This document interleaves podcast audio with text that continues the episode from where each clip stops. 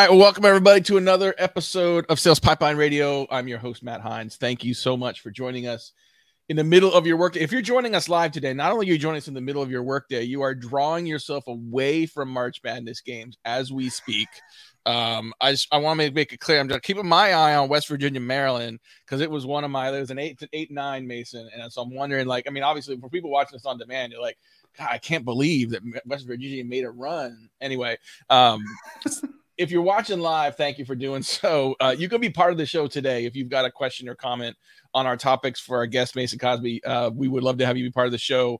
Uh, make a question, make a comment. We'll bring in, we'll ask your question. We'll bring your comment up on screen and have some fun with it. If you're watching or listening on demand, um, thank you very much uh, for listening, for downloading, for subscribing. Every episode of Sales Pipeline Radio is always available, past, present, future, on salespipelineradio.com. Today, Mason told me right before we started recording. Mason is is is is phenomenal. He's got a new job. He's got a pending baby. He just got back from Scotland. He loves sales. Mason Cosby, everybody. Thanks for joining us, man. Matt, I will always join anything you ask because you are a legend in and of yourself. So I'm just excited to be here. Legend in my own mind, I think, is what you just said. So yeah, I'll tell you. uh, that's all. It's yeah. It's uh. It's it's all good. Well, look, I um I've been following you for a long time as well. Just you know, you continue to, to have great content, great insights. Um, and um, yeah, maybe just give for folks that don't know you, just a little little bit about who you are, uh, where you're from, and what you're thinking about these days. Yeah, so I mean, if you actually look behind me, uh, on every call I join in, my wife gave me these wonderful maps that actually tell a little bit of our life story. So from Birmingham, met my wife in Jackson, Mississippi, where it's actually where I started my marketing career, and within the past year and a half moved up to Indianapolis um, and have been here for I mean a year and a half. Just kind of worked at an agency and recently transitioned over to an incredible company called Sales Assembly that is offering elevated learning and development for go to market teams. So essentially we help train your sales and CS teams to to make more money which is why I heart sales. You love sales. I mean like and, and I think your past few roles and just the conversations we've had you know you are a marketer at heart a marketer by experience but you know you realize and lean into the fact that like you can't be a successful marketer in b2b without also having a successful sales team mm-hmm. um, and you are now marketing at a company whose customer is sales so oh, yeah. i know this is a new role to you but like i mean talk to me about why that was a priority for you in terms of next role in your career for the, the, the company as a meta but also just in terms of leaning into that integrated role as a marketer yeah so there's really two two big reasons one um, the previous company I worked for was actually acquired, and I ended up stepping into a sales role for about six months, selling ABM programs to other marketers. And selling today is just really difficult. Like mm-hmm. as a marketer, you know, I, I get a relatively open calendar where I get to do deep work and meaningful work and get to build really cool programs and have the time of my life. But when I stepped into a sales role, the work is meetings. So I mean, you're just the best salesperson is back to back to back meetings. And I mean, it's mm-hmm. you got to always be on because if you're not on, you're not putting the best foot forward. You're the representative of the company. Like yeah. that's that's difficult. And the flip side is, man, I had one week that was super slammed, literally 70 hours of meetings. The next week was a desert. Mm-hmm. And I mean, that just wears on you. So I just have a deep empathy for sales, having mm-hmm. recently been in the role. And honestly, throughout my career, I've kind of gone back and forth between marketing and sales. Um, and as I looked at the next role that I wanted to step into, I genuinely love the revenue team. I yeah. love serving the B2B revenue teams and specifically my own life. I mean, professional development has been the massive career accelerator. So when I looked at what Sales Assembly offered of learning and development for the go to market team, specifically focusing in on that sales team, it seemed like a perfect fit to go build a marketing program that actually helps salespeople elevate their career and actually drive greater impact in their organizations. So I want to ask a follow-up question on something you said that I wrote down. It said serving the revenue team. And I think I want to qualify it a couple ways and get your opinion on this because I think mm-hmm. there's as, as, a modern B2B marketer, you are part of the revenue team, 100%. right? I mean, today's modern B2B marketing needs to be revenue responsible. And then sometimes I think some people hear serving the revenue team and think that that means you are in a subservient role. So, talk a little bit about what you mean by serving the revenue team, as well as your perspective on marketing's role on the revenue team. So, I'll give, give you two answers. One, when I was saying serve the revenue team, as I was looking at the next job, Yeah. I wanted to be sure that I stuck in kind of this B2B audience was focused on the revenue team. Mm-hmm. So I had some other jobs that were looking at like the finance department and the HR side of things. So for me, I just love serving the revenue teams. And then as far as actually sitting in a marketing seat and talking through that concept of serving the revenue team, practically what has happened for years and years is marketing goes off and does their own thing and sales does their own thing. And there's this complete mismatch of who we're actually pursuing and going after. If you were to ask marketing who your ideal clients are, they have this kind of idealistic version. Mm-hmm. And when you go ask sales, they're going to tell you probably the easiest closes that they've experienced mm-hmm. that may or may not actually be the best fit. So I, mm-hmm. I love sitting in a marketing role because I look at the revenue team as marketing, sales, and customer success. Mm-hmm. So, sitting in a marketing role, my job is to make sure that we're targeting the right people, going after the right people, engaging the right people from the start so we make sales job easier actually in the close, but not just to get easy sales, but so that we can keep clients for years and years to come, making customer success's job also easier and better because I think everybody's been in a support role at some point and dealing with unhappy clients that were sold this vision and a promise that could never be delivered is always just incredibly frustrating and demoralizing. So I want to make sure that clients and everyone in the revenue team are actually set up for success. Talking today on Sales Pipeline Radio with Mason Cosby. He's the new director demand gen at Sales Assembly. Also, check out his podcast, The Marketing Ladder. I've really appreciated just the content in this in the uh the guests you get there as well. Um, there are some people that are nodding vociferously as we talk about sort of a combined revenue team and revenue responsibility. But you and I both know, especially you know with your time at Gravity and elsewhere, like this isn't always the reality. This isn't always even like imminently possible. What are some of the common reasons you see why marketing and sales can't operationally get along? And what are some things that companies can start to do, not just to improve the relationship, but really to improve the impact? It's very much a one plus one equals seven kind of a situation if you yeah. can do it right. So, I mean, practically, I, I've now worked within sales assembly for, I think today is day 18. Mm-hmm. I have seen, to no fault of anybody, 4 mm-hmm. different target account lists that all had different criteria. Yeah. Because essentially people go in to a ZoomInfo or a, an Amplemarket or a SalesIntel, and they pull their own target account list based off of their own ideas mm-hmm. of these are our best fit customers. So sales has got one. I got a different one from RevOps. I got a different one from a new salesperson that's bringing in kind of his network, and then I'm actually going through and essentially developing my own. Mm-hmm. So again, we've got all these different people that are building the target account list. And again, they're married to it. They love this because this is their list. Right. When in reality, there needs to be an objective view of who are the best fit customers. So I, I talked about this recently on LinkedIn.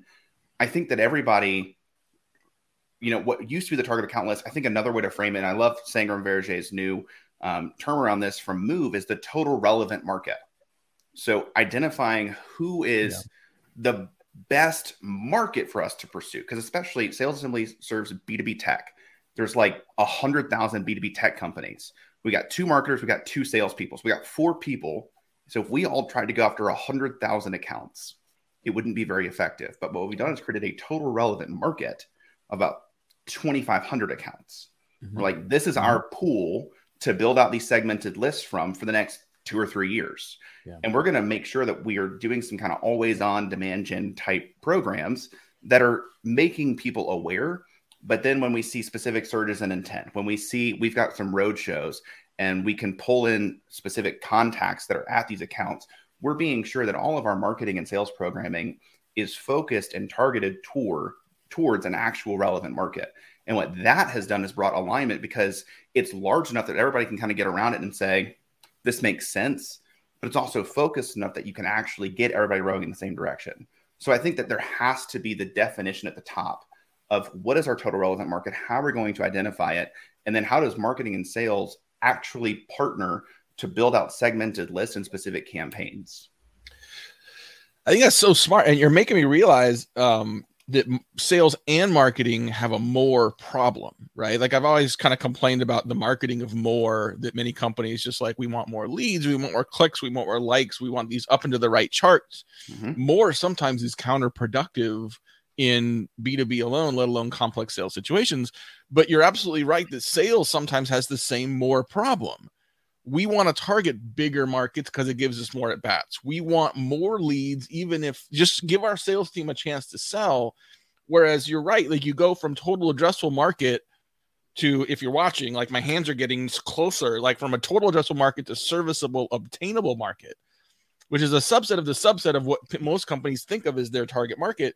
But that's a scary thing, Mason, because mm-hmm. now I'm saying I have fewer at bats. I'm saying I'm going after a smaller market and I get nervous that if I can't convert enough, I'm not going to hit my number. Shouldn't I should be talking to more people because then I can have more better chance of hitting my number? It's counterintuitive, but that's actually not true. Yeah, if if I may just add on that point, I was talking with our, our salesperson about this concept just yesterday, and the first thing he said is, honestly, what keeps me up at night as a salesperson is not who we're going after, but who I missed. Mm-hmm. So again, when you think about this idea that we're going to intentionally focus and limit, yeah. it is somewhat intimidating. Yeah, yeah. But what I also want to recognize is for a lot of B2B companies right now, they are still building in public. So they are creating organic content that mm-hmm. reaches whoever the, the algorithms let it reach. They've got yeah. their own database. What yeah. I'm just saying is, yes, still do those things that have a wider net. But as far as, okay, I want to send my salesperson to do direct outbound. Mm-hmm. How do we pull that list? I want mm-hmm. to run an ad program on LinkedIn or on Facebook, sorry, Meta, or on, you know, Google. How do we focus that so we're not spending to reach a hundred thousand B2B accounts, but we're saying we want some brand awareness type ads. Yeah. Let's focus on our relevant market. So again, I, I couldn't agree more.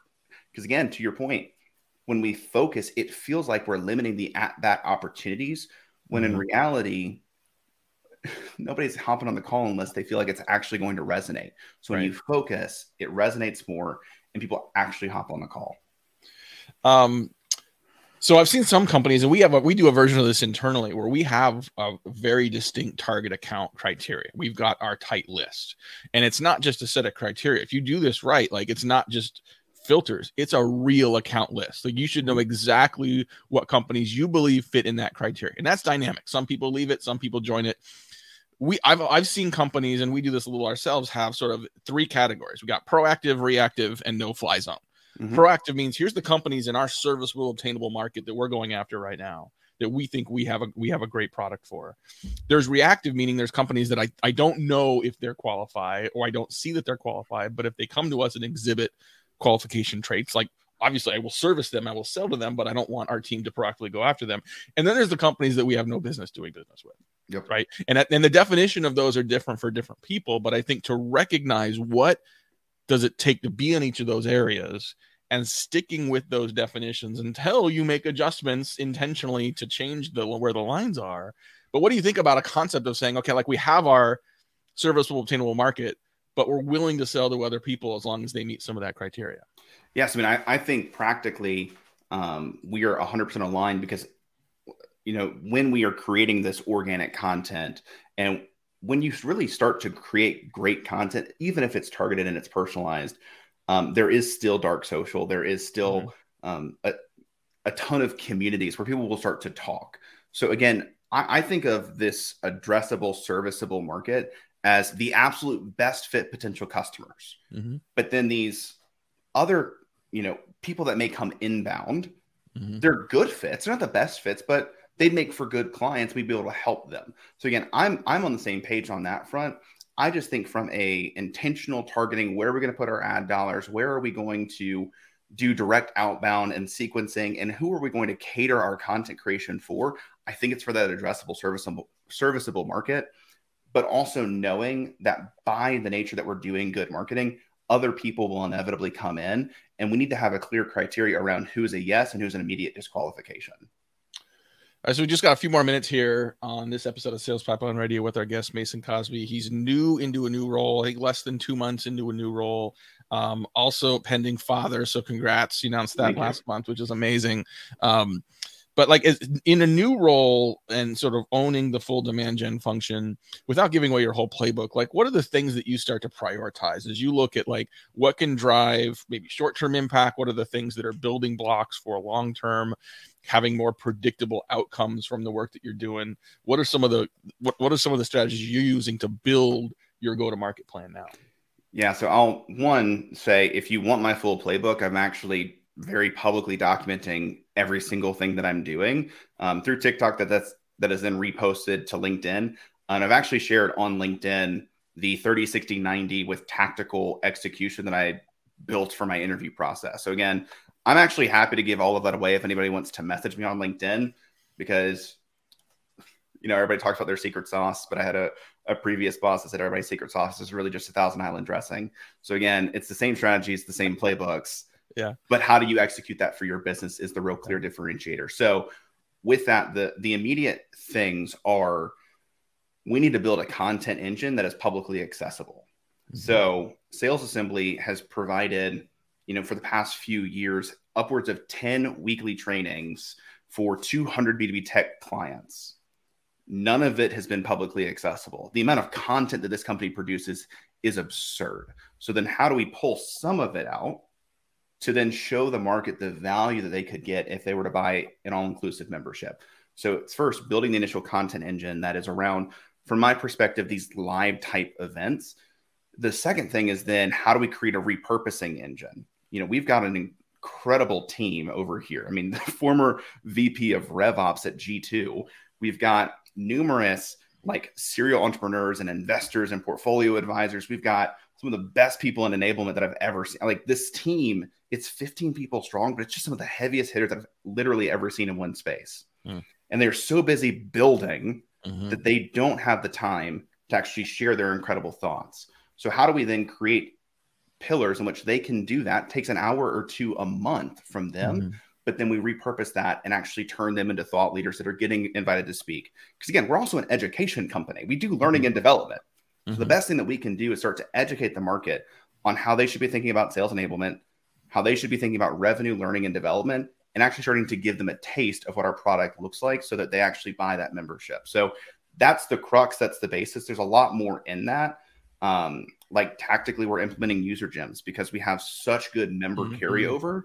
Mm-hmm. So that when somebody changes a job, because the average CRO is changing a job every 18 to 24 months, if they've used us for two years and moved to a new company, we can maintain that previous relationship and go with them where they go. So again, thinking through some of those practical, tactical things um, but really just comes down to great content, incredible thought leadership, and then intentional connection strategy on LinkedIn to yeah. continue to further grow our network so that we're starting to connect and become friends with our ideal customers and our target accounts. Love it. We try to keep these less than 20 minutes, Mason. I figure, you know, if I can create a podcast where if you cut up, if you carve out a half an hour to listen or watch, you get your content, you can go to the bathroom, you can get a drink, get back to work, or you listen to the whole thing on the way to the market and back, and you're done. I think yep. uh, I think I, I, I, like our engagement there. Also, very disappointed that West Virginia lost. While we were recording this, West Virginia lost by two points. They weren't like a big underdog, like it was a nine against an eight, but my bracket's already messed up. So, you know, the struggle's real.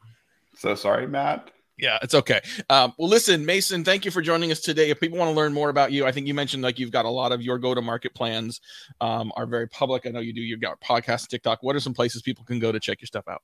Yeah, I mean the main one is LinkedIn. Um, I don't have a newsletter like LinkedIn. My LinkedIn feed is essentially just a constant uh, stream of my thoughts and anything going on. So if you want to keep up to date on everything, go to LinkedIn. Um, you can also find me on TikTok at Marketing Mason. You can find my podcast, The Marketing Ladder.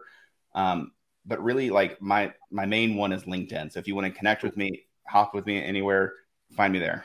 Awesome. Well, Mason, thank you so much uh, for your time today. Thanks everyone for listening and watching. We'll be back next week for another episode of Sales Pipeline Radio. Until then, my name is Matt Heinz. We'll see you next week. Take care.